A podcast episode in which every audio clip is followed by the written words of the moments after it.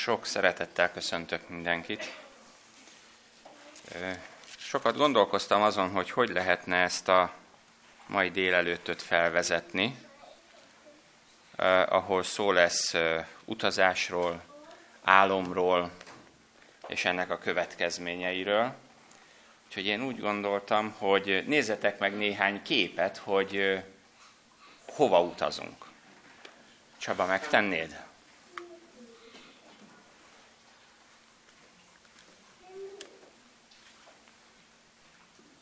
Órák kérdése. Ilyen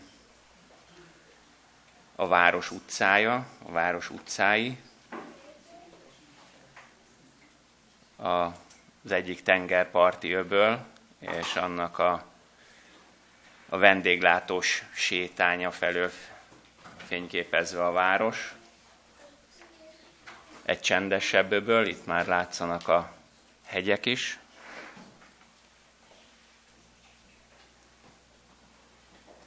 Ez az egyik hegycsúcsról fényképezve. Az égei tengeren vagyunk egyébként.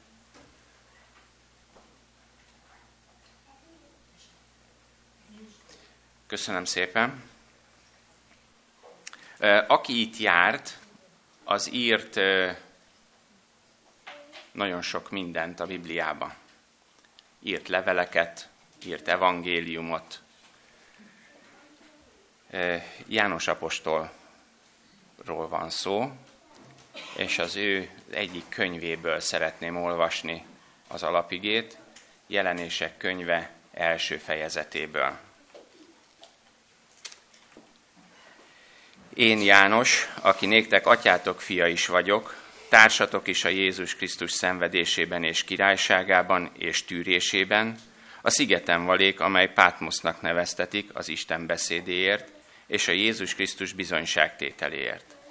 Lélekben valék ott az Úrnak napján, és hallék hátam mögött nagy szót, mint egy trombita szót, amely ezt mondja vala, én vagyok az alfa és az omega, az első és az utolsó, és amit látsz, írd meg könyvben, és küld el a hét gyülekezetnek, amely Ázsiában van, Efézusban, Szmirnában, Pergámumban, Tiatírában, Sárdisban, Filadelfiában és Laodíceában.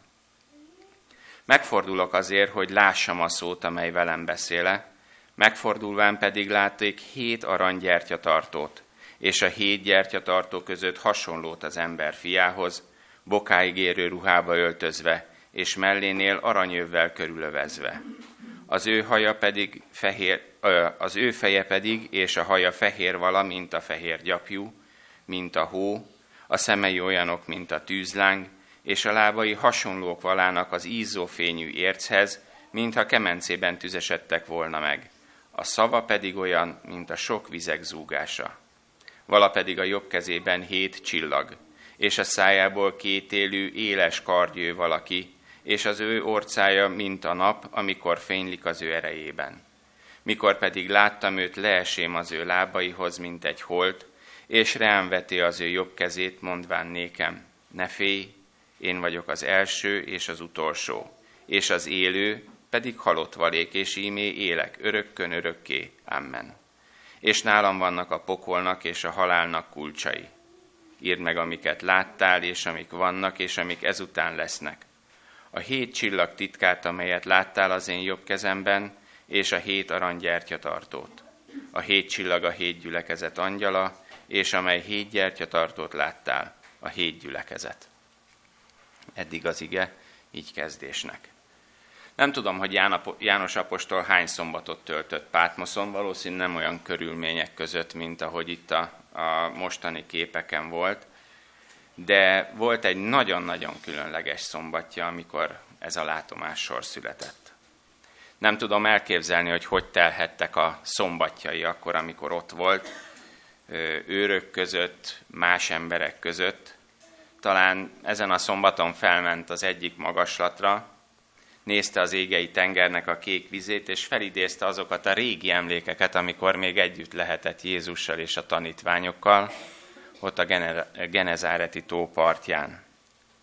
Talán eszébe jutott az a, az a jelenet, amikor halászatból visszatérve Jézus ott várta őket a parton. Eszébe juthatott az a jelenet, amikor Péter boldogan szaladt a mesteréhez, és Jézus háromszor kérdezte meg Pétertől azt, hogy szeretsz-e engem. És érdekes, hogy Péter nem elégedett meg Jézus válaszaival, hanem volt egy nagyon érdekes kérdése, erről a János Evangélium a 21. fejezetében, 21-22. versekben lehet olvasni. Ezt látván Péter mondta Jézusnak. Uram, ez pedig mind lészen, mondanék ki Jézus, ha akarom, hogy ő megmaradjon, amíg eljövök, mi között hozzá? Te kövess engem. Talán többször átélhette ezt az alkalmat, vagy gondolta arra, hogy ennyi idő távlatából vajon tényleg meglátom az Urat? Tényleg ott lesz az életemben? Tényleg találkozhatok vele? És ekkor kapja ezt a, vagy kaphatja ezt a látomást. Megjelenik néki Jézus, aki ezt mondja magáról, hogy én vagyok az alfa és az omega, az első és az utolsó, és az élő pedig halott valék. Előre szeretnék elnézést kérni, nagyon sokszor fogom ezt a pár mondatot megismételni. Nagyon, nagyon mély benyomást tett rám akkor, amikor írtam össze ezt a, a prédikációt. És amikor ezt elmondja, talán hozzáteszi, de, hogy, de itt vagyok, mondja Jézus, mondok neked valamit. Mondok, egy új feladattal bízlak meg. Mit érezhetett vajon ekkor János? Mind mehetett át az idős apostol gondolataiban, az érzéseiben?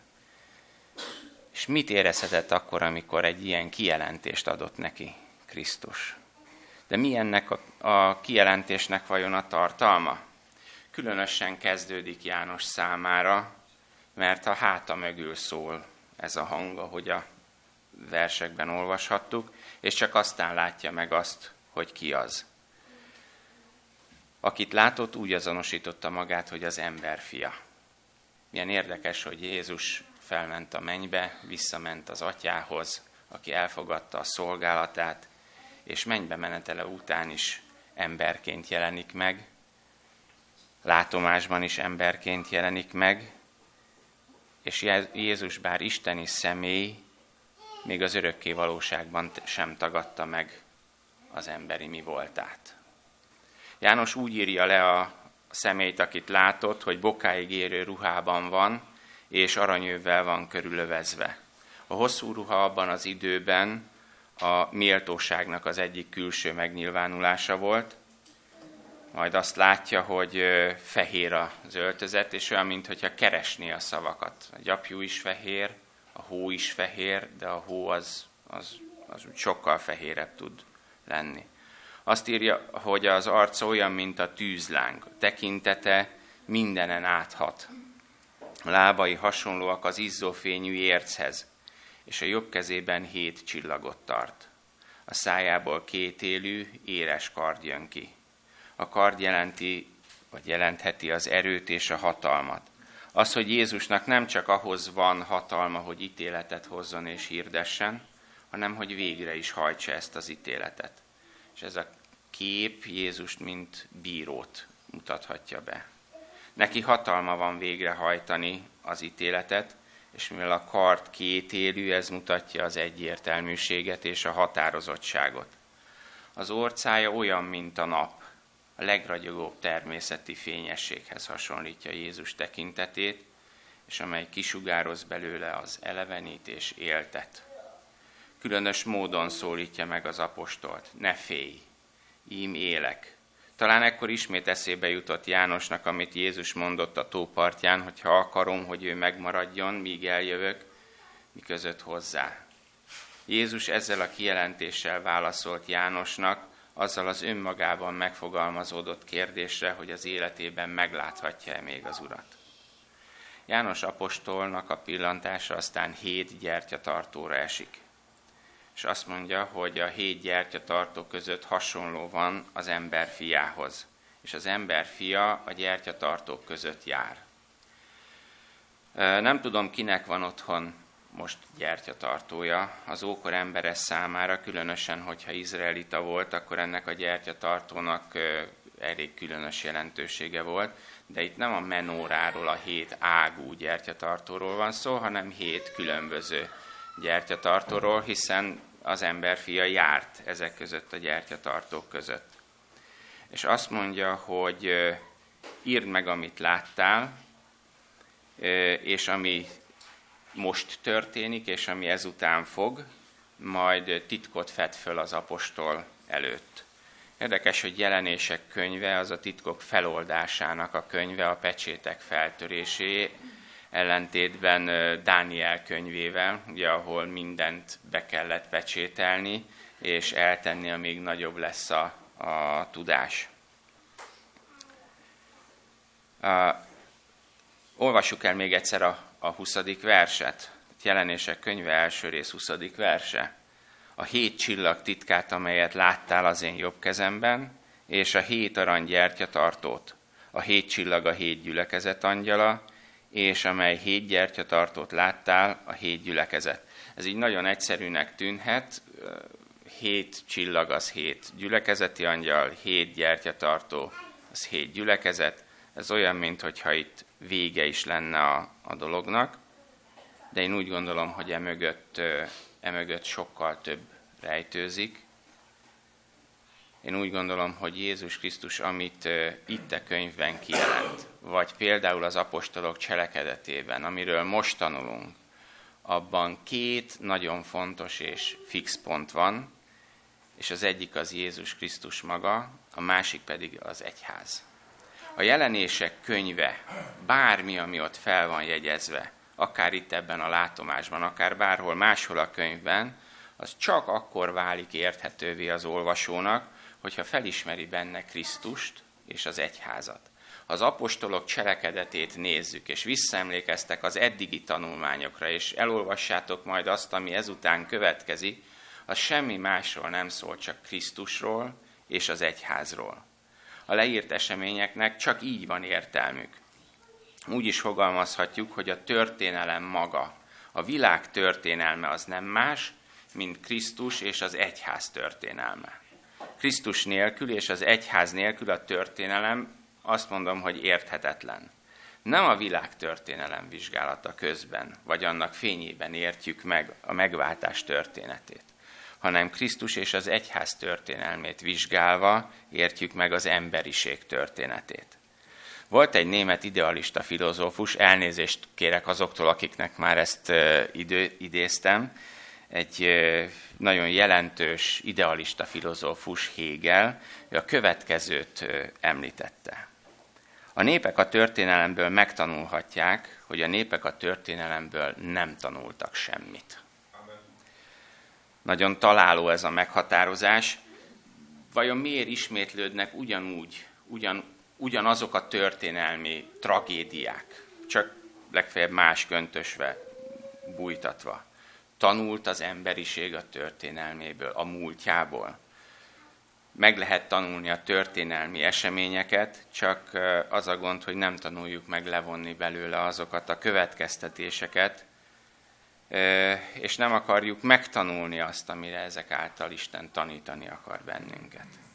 Egy másik nagyon híres ember, talán a, a keresztény egyház egyik leg prominensebb személye, Szent Ágoston vagy Augustinus azt mondja, hogy a történelem lényege az, hogy aki ezt világosan látja, annak a számára nincs más, mint Krisztus és az egyház, és ez a kettő egy.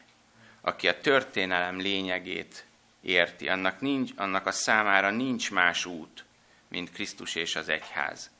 Csak erről az oldalról érthetjük meg a történelmet, és ennek a történelemnek a megértésére hív Jézus itt a gyertyatartóknak a megvilágításában. Ugye a csillagokra azt mondja, hogy a gyülekezet angyalai. De vajon ők angyalok? Vagy csak egyszerűen a gyülekezet vezetői? Azok a gyülekezet, azoknak a gyülekezeteknek a vezetői, akik Krisztust magukénak mondják, és azok a vezetők, akik akik hivatottak arra, hogy ennek a gyülekezetnek, vagy ezeknek a gyülekezeteknek a gondját viseljék. Akiket Isten feladattal bízott meg, akikre Isten számít, akkor, amikor őket elhívta. A gyertyatartókról, illetve a gyertyatartós képről engedjetek meg, hogy négy dolgot emeljek ki, és erről a négy dologról beszéljünk a továbbiakban. Az első maga a gyertyatartó.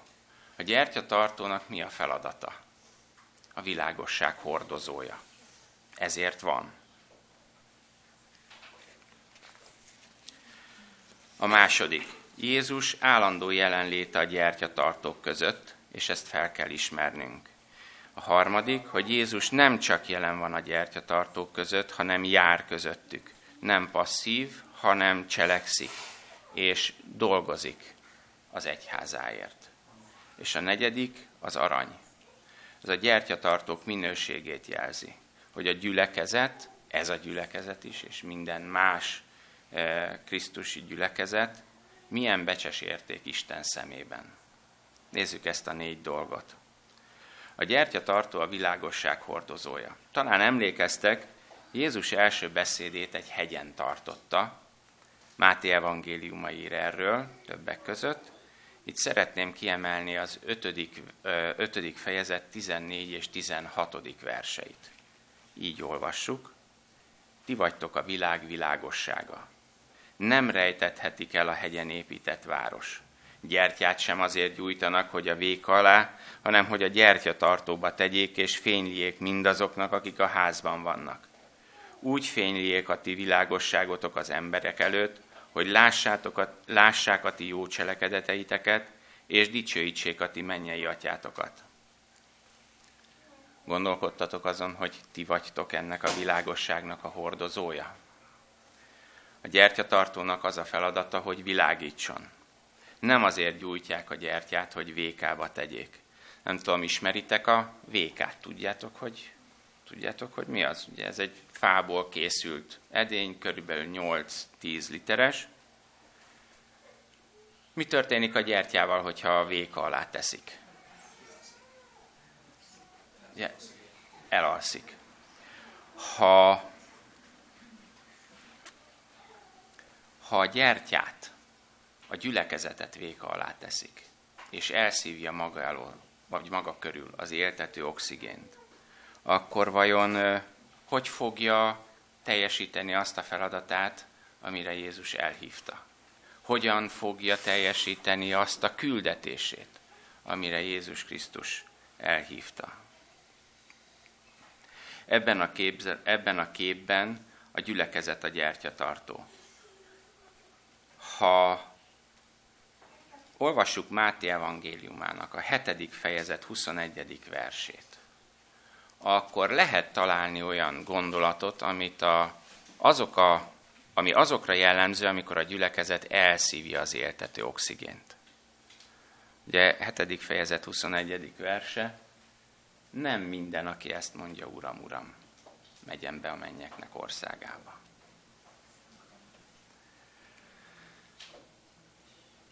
Jézus azt mondja, hogy megmondom néked a gyertyatartó titkát, a gyertyatartó a gyülekezet.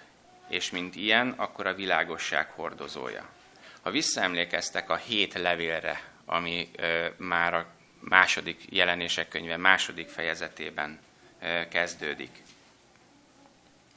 akkor minden gyülekezetet arra int, hogy az élete legyen példamutató, és legyen világos, a gyertyatartónak van egy funkciója. Ez nem csak egy dísz a lakásban, bár az is lehet, de a gyülekezetnek nem szabad elfelejteni, hogy ha kialszik a fénye, akkor lehet bár szép és díszes az élete kívülről, de az Isten világossága onnantól kezdve le van fedve egy vékával, és akkor az Isten üzenete hamar elhal. A világosság hamar kialszik az Efezus beliekhez írott, az Efezus beli gyülekezethez írott levélben, a jelenések könyve második részében, ott Jézus küld valamilyen üzenetet. jelenések könyve második rész első verse és az ötödik verse. Az Efezusbeli gyülekezet angyalának ír meg, ezeket mondja, aki az ő jobb kezében tartja a hét csillagot, és aki jár a hét gyertya tartó között. És az ötödik, emlékezzél meg azért, hogy honnét estél ki.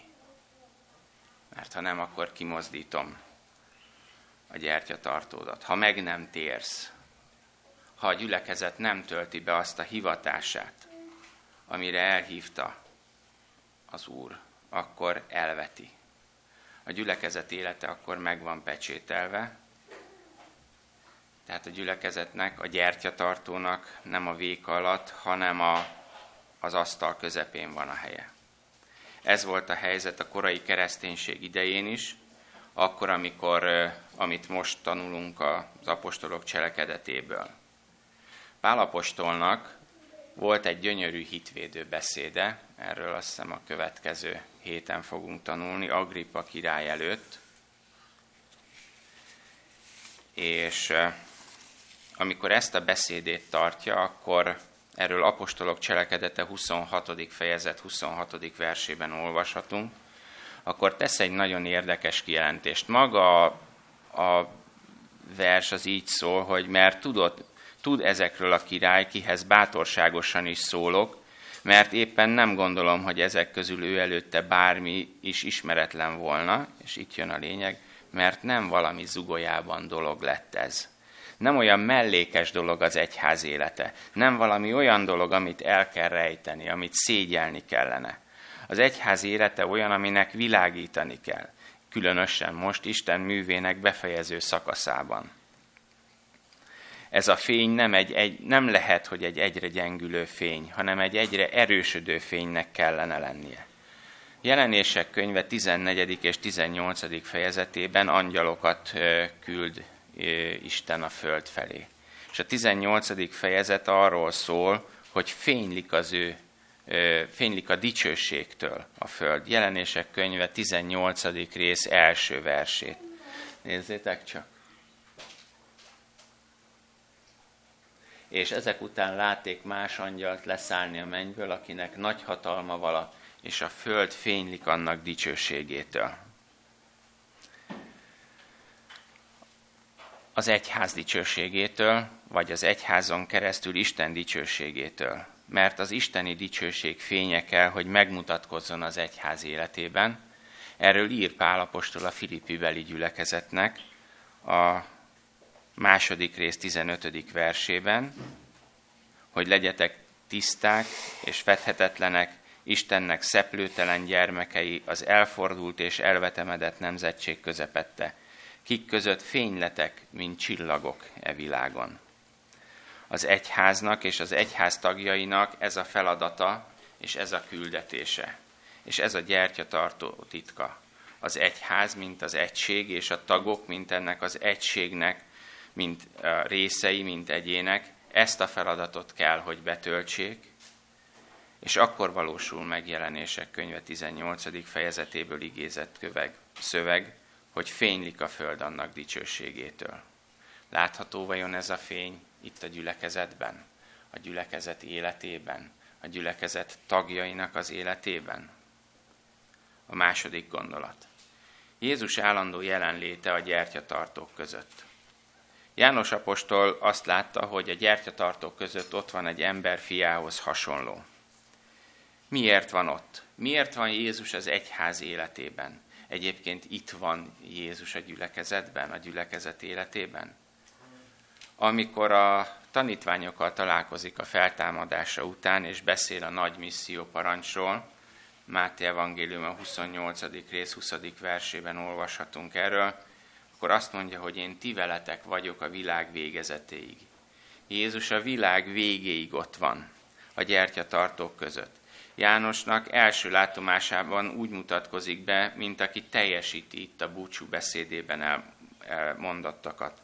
A tanítványok akkor még nem ismerhették az előttük lévő kihívást nem ismerték, hogy milyen küzdelmeken kell keresztül menniük, hogy milyen veszélyek leselkednek rájuk. Ha visszaemlékeztek, akkor úgy írja a Biblia, hogy és énekelve mentek vissza a városba. Még tele voltak lelkesedéssel, még ott volt a szívükben az első, üzen, az első szeretet, hirdették az evangéliumot, és nem látták, és nem is tudták, hogy mi vár rájuk. De az Úr előre adott nekik ezt egy csodálatos ígéret, ígéretet. Én ti veletek vagyok a világ végezetéig. Jézus gondoskodott előre, hogy a tanítványok ne érezzék magukat egyedül.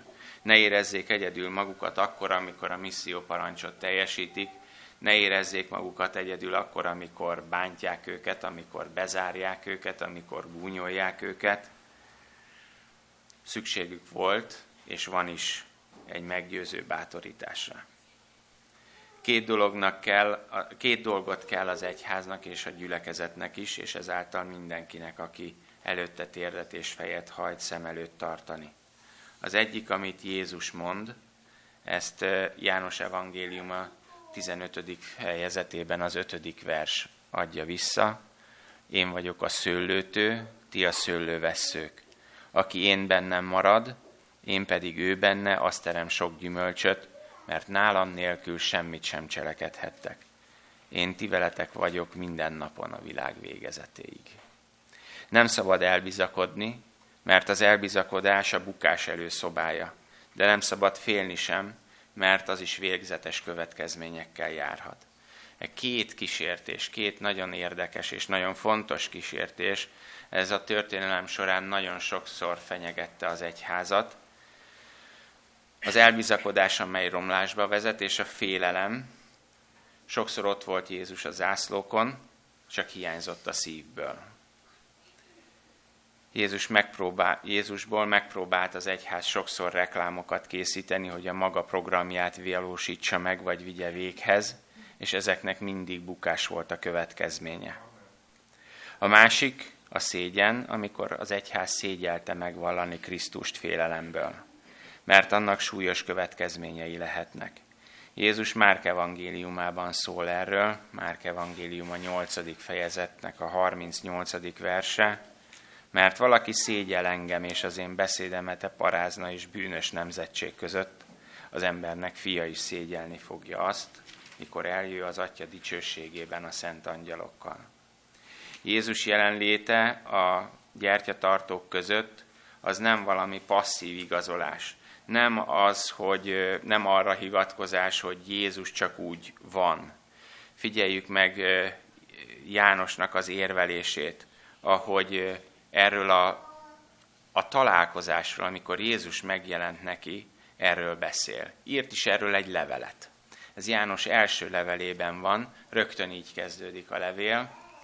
Az első fejezet első, második és harmadik versében, ami kezdettől fogva vala, amit hallottunk, amit szemeinkkel láttunk, amit szemléltünk és kezeinkkel illettünk az életnek igéjéről és az élet megjelent, és láttuk. És tanúbizonyságot teszünk róla, és hirdetjük néktek az örök életet, amely az atyánál van, és megjelent nékünk. Amit hallottunk és láttunk, hirdetjük néktek, hogy néktek is közösségetek legyen velünk, és pedig a mi közösségünk az atyával és az ő fiával, a Jézus Krisztussal. Azt mondja, az élet megjelent nekünk. Mikor volt ilyen tapasztalata Jánosnak? Amikor megjelent neki Pátmos szigetén, és azt mondja, hogy én vagyok, én vagyok, én vagyok, élek, pedig halott voltam. És az apostol ezt a levelet ezzel kezdi. És szemeinkkel láttuk, és, tanúbizonyság, és tanúbizonyságot teszünk erről. Milyen bizonyság az, ami az ember személyes, átélt eseményeink keresztül ihletődik? Milyen, milyen tanúbizonyság az, amit az ember a, a saját életén, az életében megtapasztalt dolgokon keresztül tud elmondani. Ennek van ereje, ennek van üzenete. Lehet, hogy betéve tudja valaki az összes hitelvet. Azt hiszem 28, ugye? Talán 500, 500 oldalas a könyv. Lehet, hogy az összes proféciát fel tudja sorolni az Ószövetségtől az Új Szövetségig mindent. De azt, aki nem tudja elmondani, hogy mit tett Krisztus az ő életében, akkor a bizonyságtétele erőtlenné válhat. Harmadik gondolat, Jézus jár a gyertyatartók között. Majdnem ugyanolyan, mint az előző? Én úgy gondolom, hogy nem. Nem csak azt látja János, hogy ott van a gyertyatartók között, hanem azt is, hogy jár a gyertyatartók között. Hogy Krisztus működik, dolgozik, cselekszik, fáradozik az egyházért, a gyülekezetért, és minden olyan tagjáért, aki előtte térdet hajt. Látja a küzdelmet és segít. Látja, hogy az egyház nem tud megbírkozni azzal a feladattal, és, és ő ott van. Emlékeztek a, a szövegére? Én ti veletek vagyok minden napon, a világ végezetéig. Sokkal előteljesebb leírása Krisztus és az egyház kapcsolatának, mint a csupán azt írja, hogy ott van a gyertyatartók között. Amiként az apostoli idők gyülekezetei megtapasztalhatták, Krisztus figyelmét és szeretetét, szolgálatát, akként a mai keresztény egyházaként ez a gyülekezet is megtapasztalhatja Jézus jelenlétét és segítőkészségét. És kifejeződik abban is, amit a titok magyarázatában mond, hogy a hét csillag, a hét gyülekezet angyala, amit Krisztus a kezében tart. Az, hogy Krisztus cselekszik az egyházért, azt, azt igazolja, hogy kezében tartja azokat, akiket feladattal bízott meg ha mindig tudnánk azt, hogy Krisztus kezében vagyunk. És csak, hogyha a kezében maradunk, akkor lesz a szolgálatunk eredményes. El tudjuk képzelni Jézus jelenlétét itt az egyházban, itt a gyülekezetben. Krisztus ügyel a gyertyatartókra, ügyel a gyülekezetre, de ugyanúgy ügyel a gyülekezet vezetőire is, és együtt akar munkálkodni velük. A veszély akkor következik be, amikor ez a kapcsolat valamilyen módon megszakad, amikor véka alá kerül vagy a vezető, vagy az egész gyülekezet. Amikor a gyülekezet megszűnik világítani, mert vagy úgy gondolja, hogy ő maga a világosság, vagy úgy, hogy ő a kéz, ami tart. Emlékeztek, hogy keresztelő János hogy mutatta be Jézust hogy nem ő keresztelő János a világosság, hanem Jézus, aki utána jön. És ezt az sem az egyháznak, sem a gyülekezetnek, sem nekünk soha nem szabad elfelejteni. Nem mi vagyunk a világosság, nem mi vagyunk a fény, mi csak a hordozói vagyunk ennek. És nem mi vagyunk a kéz, amely a, amely a csillagokat tartja, hanem Krisztus keze. És végül a, a negyedik gondolat, az arany. Többen vagytok családosok, házasok. A kézen ott van egy karika gyűrű, ami jelzi ezt a kapcsolatot. Én úgy gondolom, hogy ez a gyűrű mindenkinél arany. Abban az időben a legnemesebb és a legdrágább fémek, fém volt. Ez jelzi, hogy milyen értékes és becses Isten szemében a gyülekezet. Nagyon sok olyan igét lehetne hozni, ami Jézus, Isten és a gyülekezet, az egyház, az egyén kapcsolatát fejezi ki, és mindegyik szebbnél szebb. Én egyet választottam ki, János Evangélium a harmadik rész 16. versét. Olvasnátok ezt így együtt?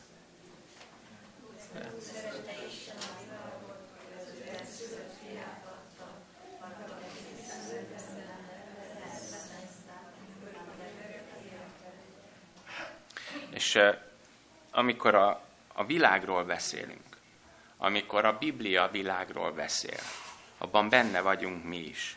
Benne vagyunk mi is, akiken keresztül Isten meg akarja keresni az elveszett bárányt. Akin keresztül Isten munkálkodni akar, mert úgy szerette Isten a világot. Becsesebb minden aranynál. És ez az arany, az arany gyertyatartó, ez csak nagyon-nagyon gyenge kifejezése emberi vonatkozásban annak, hogyan szereti Isten az embert. És hogyan becsüli és hogyan értékeli a gyülekezeteket. Bár van ennek egy nagyon érdekes és szerintem egy nagyon megható leírása, jelenések könyve 21. fejezetének negyedik verse. és az Isten eltöröl minden könnyet az ő szemeikről, és halál nem lesz többé, sem gyász, sem kiáltás, sem fájdalom nem lesz többé, mert az elsők elmúltak. Így szereti Isten az egyházát. De éppen ezért már az első gyülekezet felé elhangzik egy figyelmeztetés. Emlékeztek jelenések könyve második fejezet első és ötödik versére. Vigyázz a szolgálatodra, mert elveszítheted azt az előjogot, hogy szolgálhatsz. Vigyázz a megbizatásodra, mert elveszítheted a megbizatásodat. A gyertyatartodat kimozdítom a helyéről. Ettől őrizzen meg bennünket az Isten. Amen.